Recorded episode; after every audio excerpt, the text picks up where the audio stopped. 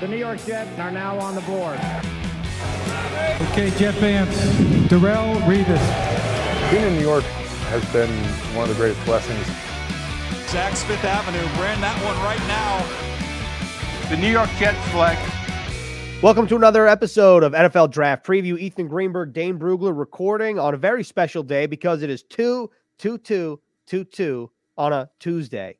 How often do we get one of those? Probably not very often. We were just talking about it, but you know, I feel like we should do something special on this special day. What do you think? Let's talk about safeties. That, that sounds like a pretty special thing to do. Yeah. Uh, maybe, maybe we can get, you know, we're not going to do this, but I was going to say in retrospect, maybe there should have been some special teams, right? A special day for some special teams, but instead we're going to safeties. Well, I, there's some pretty special players uh, at safety in this class. So I, I think that uh, it, it still fits for, for this special day. Well, I think with that being said, let's start with your number five overall prospect, Kyle Hamilton, the safety out of Notre Dame, didn't finish the year because of an injury. But I'll tell you what, Dane, before we get into him and analyze him as a player, a lot of Jets fans, I would say, see the mock drafts that have Kyle Hamilton to the Jets at number four. And I, I don't feel like the temperature of Jets Twitter and Jets fans really are in favor of that move. But I want you to make the case for Kyle Hamilton being a legitimate option for the Jets at number four. Well, I, I think it's perfectly fair uh, for you know those fans to to feel that way, and uh, you know I, I think just looking at the Jets and the organizational philosophies that this front office has, you could make the argument that they don't value a safety. Um, you know, no matter how talented he is, uh, that they don't value a safety with a top five, top seven, you know, that that high of a pick. So I think it's you know it makes sense why there'd be a little bit of pushback. But if you're going to draft a safety early, it better be a special one. And Kyle Hamilton is that exactly that. You could make the argument uh, pretty easily that he is the most talented player in this entire draft. Uh, he's a very rare guy, six three and a half, two twenty, but he has the range that he can play single high safety.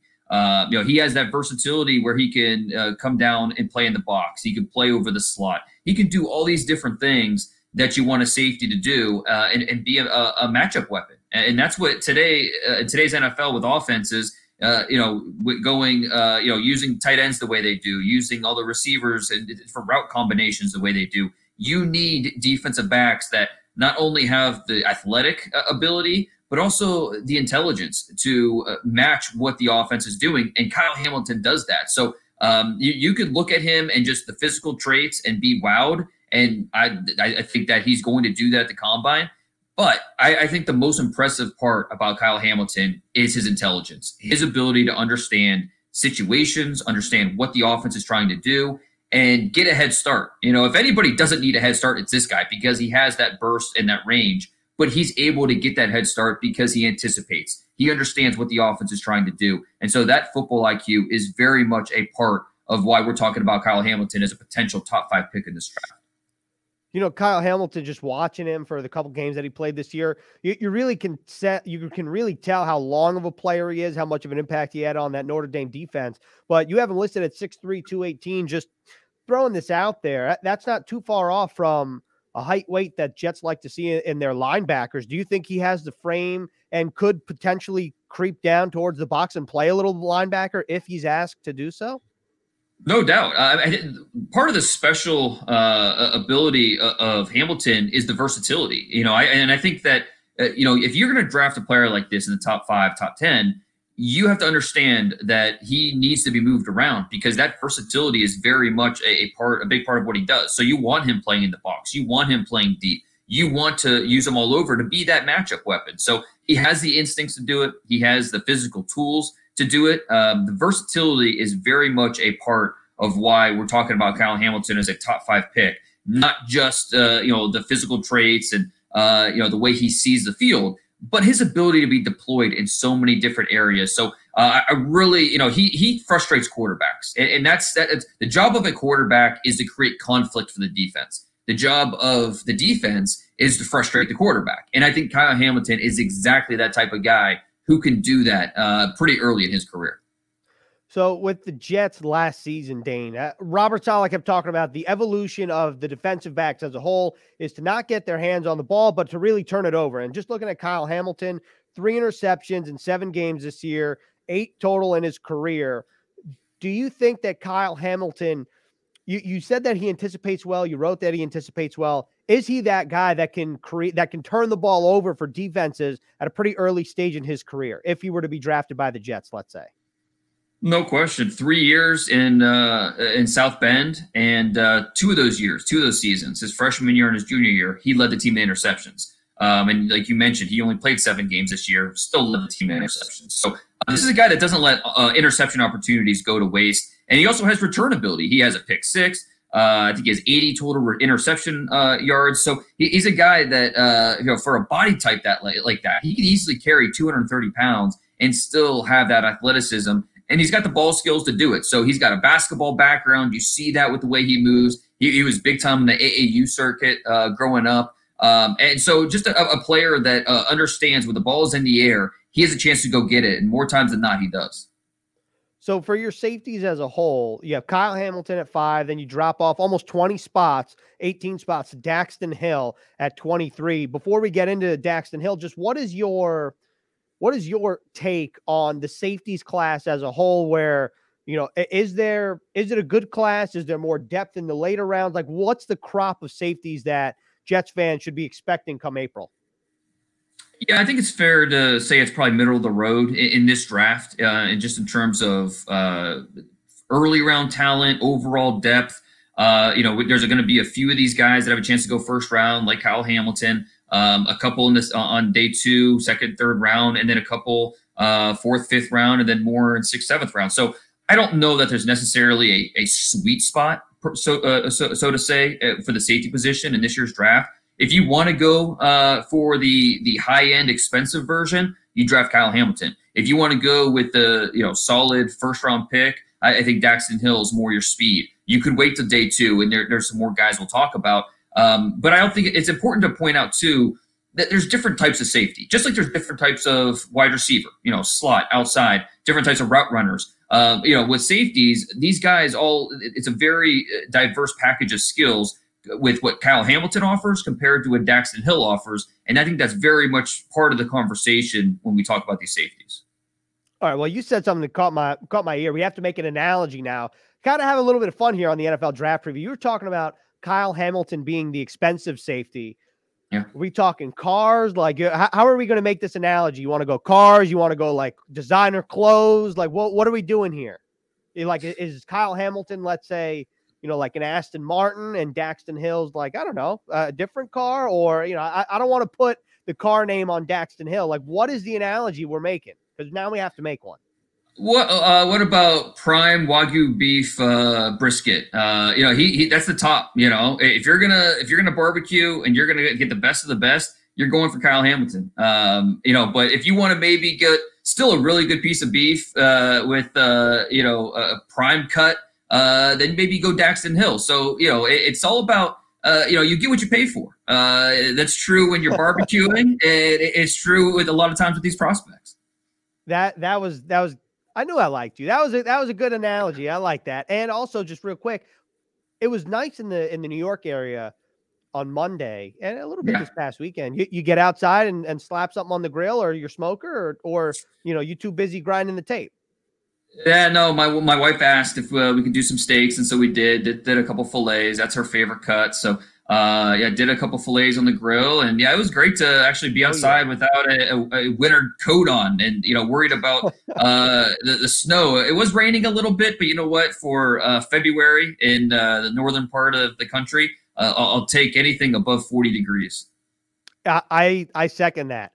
Anything above – and Ohio is definitely a little colder than New York, but – if it's above forty degrees, you know, that's shorts weather in upstate New York, where it's definitely colder. And I'm sure it's shorts weather for you in Ohio. So your wife's preferred cut, filet. Your preferred cut is what? You seem like a ribeye guy, I think. Yeah, bone-in ribeye. I, it's got to be. I, that's the most flavor, uh, oh, yeah. the best marbling. Uh, you know, you get that cowboy ribeye. It, it, uh, that, it's that's, the total package. Yeah, it is. It is. I mean, is that, that that's your favorite too? Oh, yeah. Hands down. Yeah. Hands down. I mean, it it, what's, I mean, not to, it, what's not to love about it? There's too much to love about it, one. And, and it's just everything that you want in a steak to me is is packed into a bone-in ribeye. Yeah, bone-in is important, too. You know, it adds just a little bit extra flavor. Uh, I, I think, yeah, it's – Uh, I, I'm, I'm a medium rare guy. Uh, yeah, give me that cowboy ribeye, medium rare. Uh, that's I can't do much better than that. All right, so I'll see you in Saint Elmo's for two cowboy bone-in medium rare ribeyes in a couple weeks. How about that? All right, I, but you invited me, so that means you have to check then. Is that right, or is that how that works? Or yeah, yeah, yeah. You okay, got it. You got it. I'll, I'll, I'll pay. I'll pay. That's fine perfect. With me. No crocodile arms here. You. When you're in when you're in Indy you, and you got to go to Saint Elmo's or Harry and Izzy, yes. you you, you, you got to go. You, it, it has to happen, and we'll get a shrimp cocktail, obviously. Uh, the, even their bread is like I get excited about. They, their their bread is amazing, and, and so they have this Asiago uh, it, it, bread. I, I don't I can't even describe it. It's just awesome. Just uh, it's a great one of the highlights of going to Indianapolis every year. You know, I didn't I didn't think that at ten forty-five in the morning I'd be talking about Saint Elmo and bone-in cowboy ribeyes, but I needed it because now I'm now I'm starving. I'm ready to go. I'm going to leave this studio. I'm going to go right. make myself a cowboy steak for dinner. That's what I'm we're, we're, we're, we're talking about safeties. I can't even remember. What, what was that? I think, I think that was the, the – I, I, th- I think we were talking about Daxton Hill and Michigan. That's right. And that's it's right, definitely yeah. cold in Michigan. So if, if we're reeling it back in here, which, you know, I don't necessarily want to do, but I don't think – anyone listening really wants to hear us break down steak. We can do that. We can continue to sparse in our, our food preferences throughout the course of the pre-draft season. But Daxton Hill, you write in your evaluation that he's a nickel defender, but you have him at safety. So can you just describe his play style and why you think he could be versatile and where he best projects in the N F L? Yeah, we just, you know, talked about the versatility of Kyle Hamilton uh, and just how, how different of a player he is.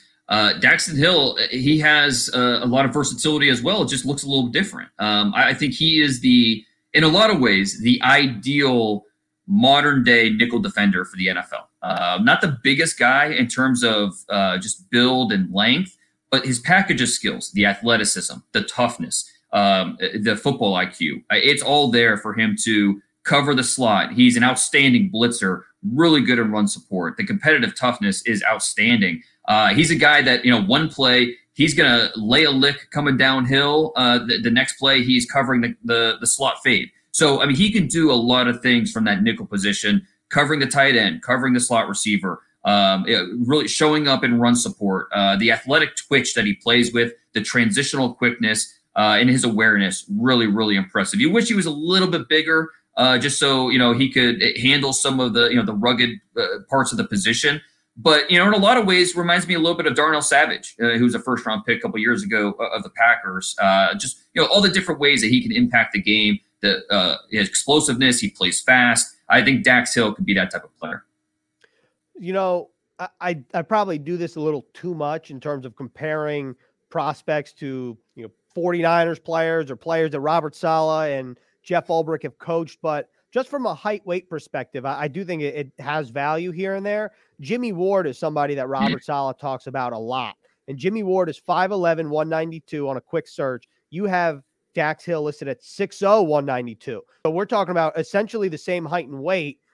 Is there any form of Jimmy Ward's play style where you line him up everywhere to Dax Hill's game?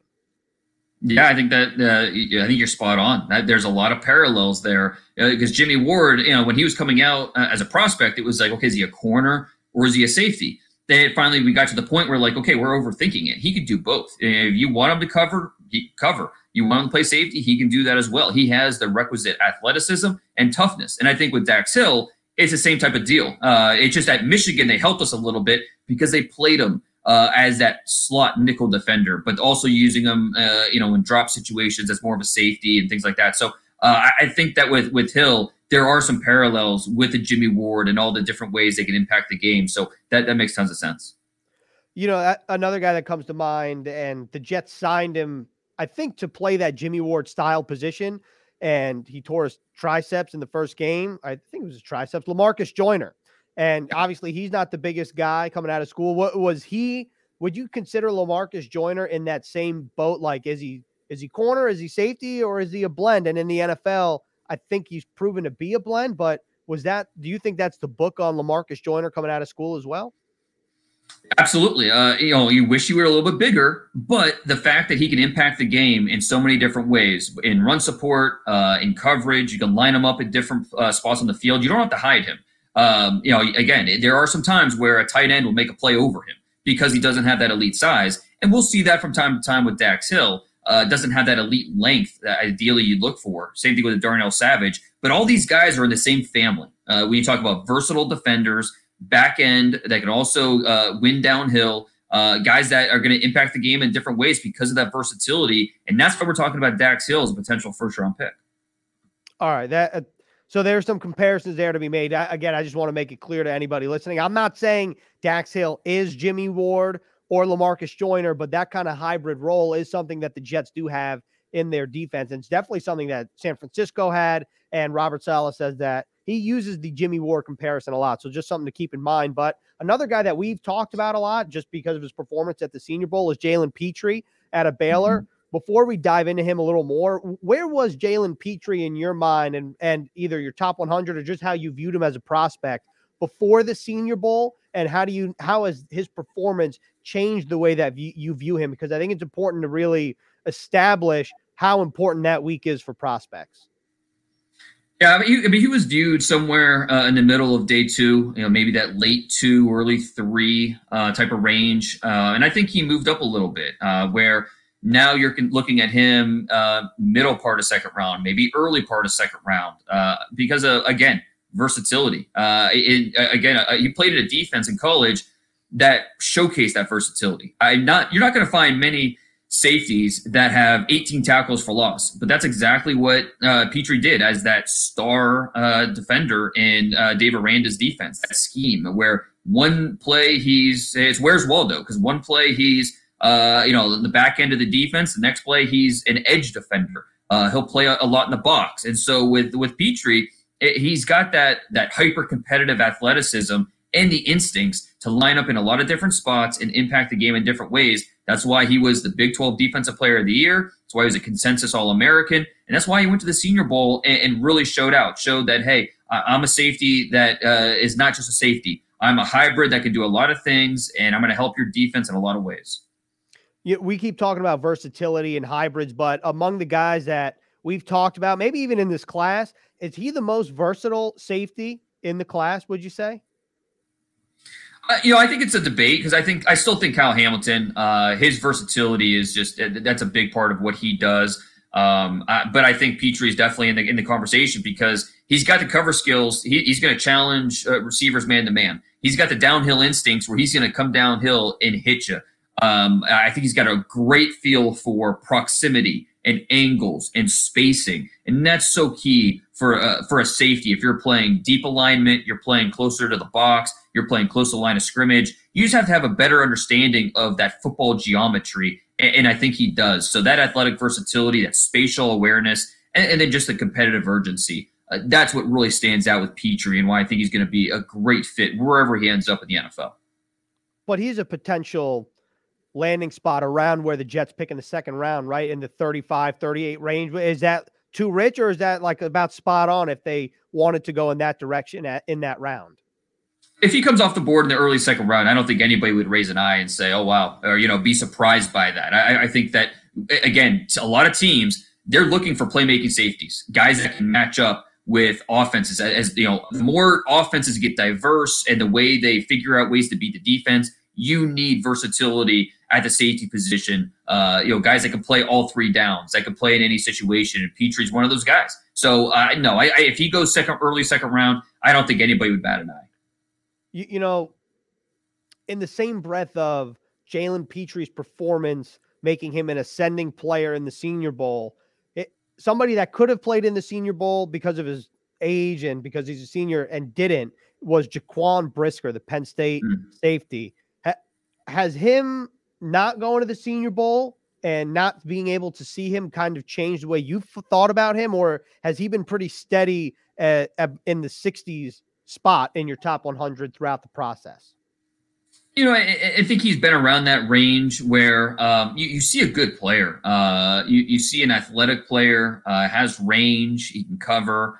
Um, there were a few things on his senior tape that I think made you, uh, you know, be create a little bit of concern. Um, you know, he, he's a little tight through his hips. Uh, I thought most of his uh, positive plays were coming downhill as opposed to playing in reverse.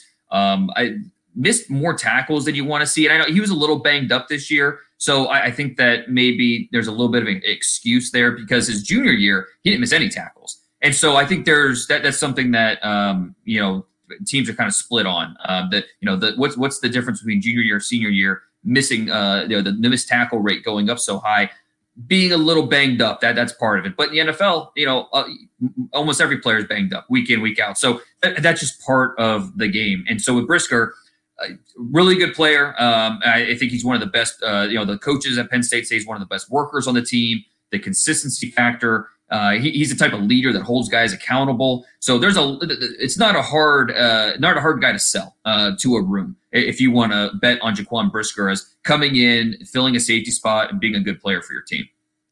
That, that's a, that sounds like a difficult situation. Uh, what you were talking about between the junior and senior year, like, and that just comes down mm-hmm. to each individual evaluator, though, right? Like, are you, are you hanging your hat on the fact that maybe he was a little banged up, or are you just thinking maybe there is an issue there that didn't present itself as a junior? That comes down to the individual evaluator, though, doesn't it?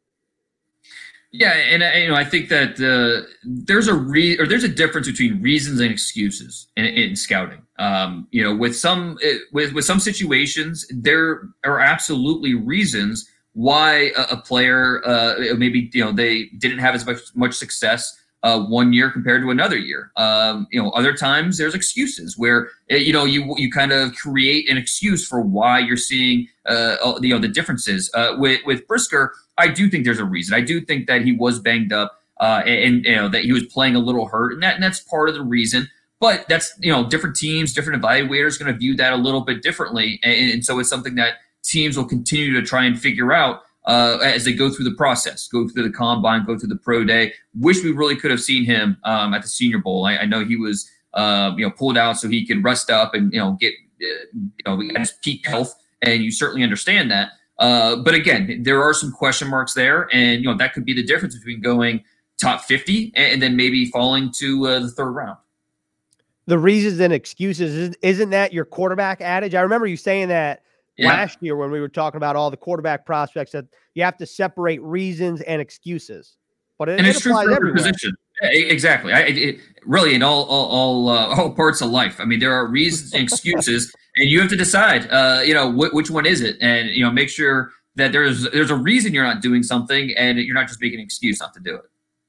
Right. Like, is there a reason you overcooked the steak, or is there an excuse that you overcooked the steak? I'm not saying you in particular right. when, when you made the filet. I'm just mean the general population, you, you know, reasons and excuses. Right. I get it. Yeah. It's, it's sometimes it's it's tough to control the fire, you know, with the weather and stuff like that. Sometimes you just maybe uh, you you, uh, you went inside to grab another beer. And so that there, there are reasons and there are excuses, no doubt. All right. Great. Moving on here. Lewis Cine, Georgia. Feel like he's a guy where if you follow the draft and you follow it pretty well, don't feel like he's a guy that a lot of Jets fans or maybe just a lot of fans are all too familiar with compared to a guy like Jalen Pitre, who was at the Senior Bowl, Brian Cook at the Senior Bowl. So what is the book on Lewis Cine, and why do you like him as a safety prospect? And honestly, I feel a little vindicated because before the season, uh, I had Cine as a, a top forty prospect back in August, uh, just because I was really excited about uh, the traits, and I think he lived up to it. I think he, um, you know, I, he, he's put himself in, in that early uh, discussion to be a possible potential top fifty pick in this draft. Um, uh, you know how much I love backgrounds, and you know to, to learn where these guys have come from. Uh, this this is Cine's background.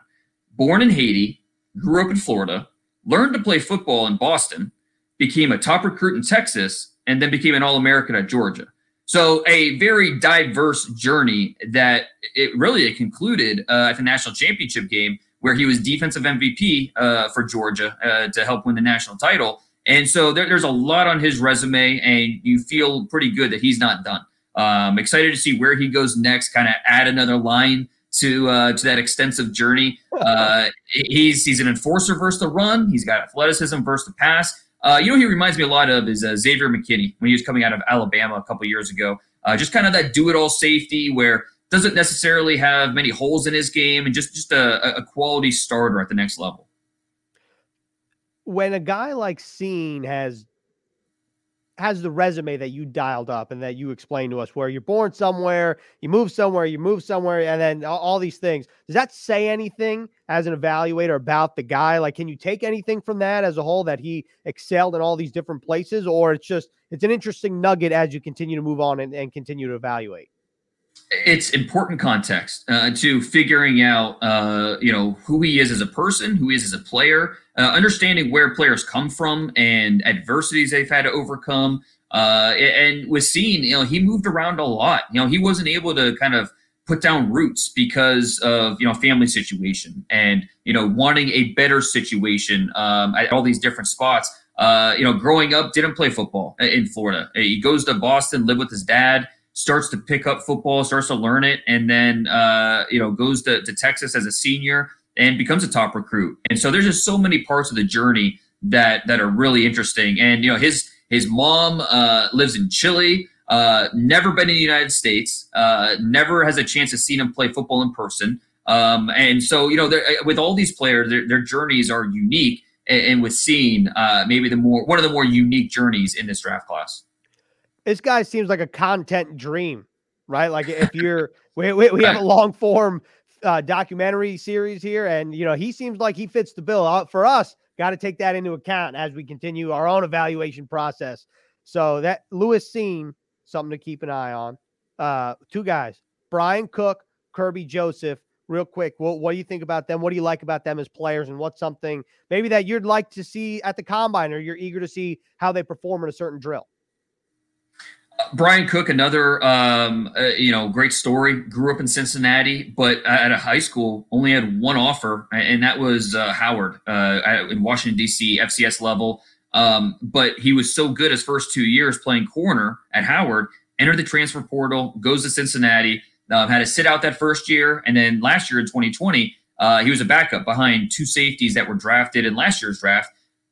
Comes back for his fifth year, and this past year, his first year as a as a true full-time starter, starts all fourteen games, had almost one hundred tackles, had double-digit passes defended. I mean, he had the senior year he needed to kind of emerge and show scouts that, hey, yeah, I, I you know, you haven't really seen me a ton at safety, but I'm a playmaker. I, I, I, he's, not to be too hyperbolic, but he might be the best tackling safety in this draft. Uh, he is so good at coming to balance on the move, keeping his feet wide in a stance, and then wrapping, finishing, staying low as he strikes uh, the ball carrier. Uh, but he also has the skills where he he has the athleticism to, to drop in coverage and, and make plays. So uh, with uh, with Brian Cook, I think you have an all-around safety who, unfortunately, we didn't get a, uh, get a chance to see him at the Senior Bowl. Uh, he had a shoulder issue, um, but he was very much a, a big part of what the Senior Bowl uh, was hoping to be. Um, and, you know, I think he's, Uh, could very easily be a top five safety in this class. Uh, and then Kirby Joseph, another guy who,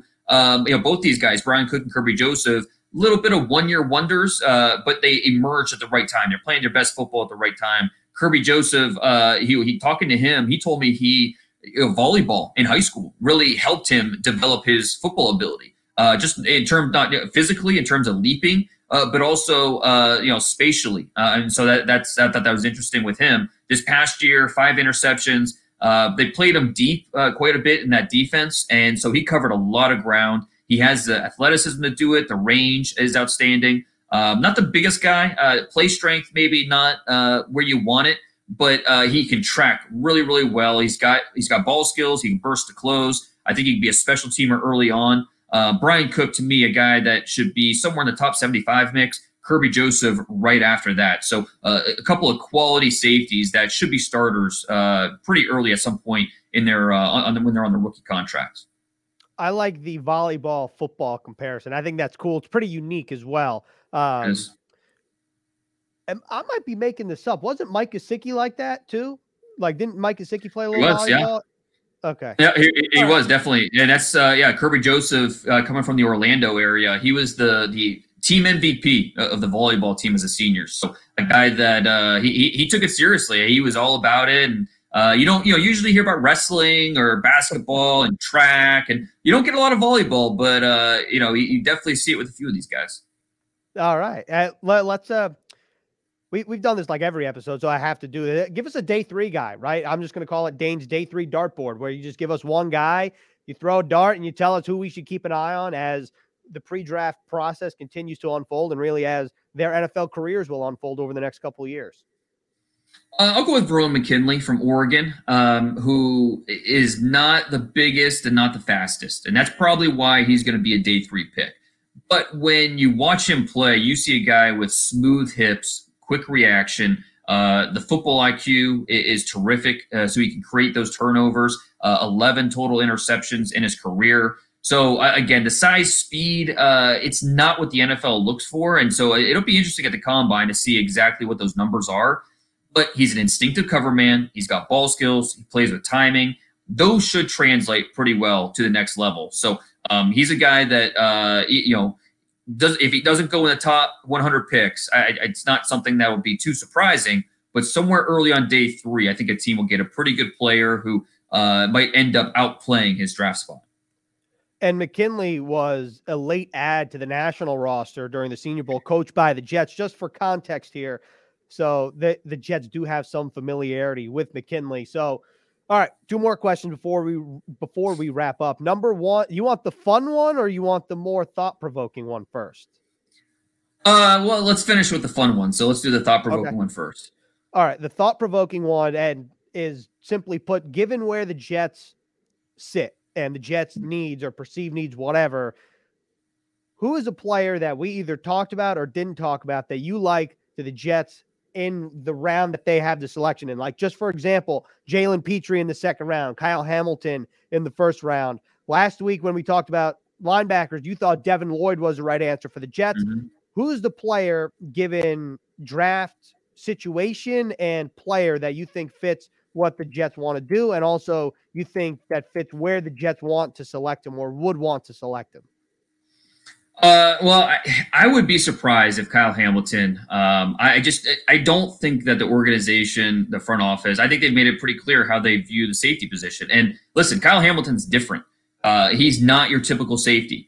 I, but I, I just, I, I would be surprised if they end up going safety in the top ten. So I don't think Kyle Hamilton's the answer here. Um, if Dax Hill were to make it to the early second round, I think that that would be slam dunk. I think that makes sense. Um, you know, just nickel corner, uh, nickel defender, all the different ways he can help you. Um, but let's say that he's off the board in the first round.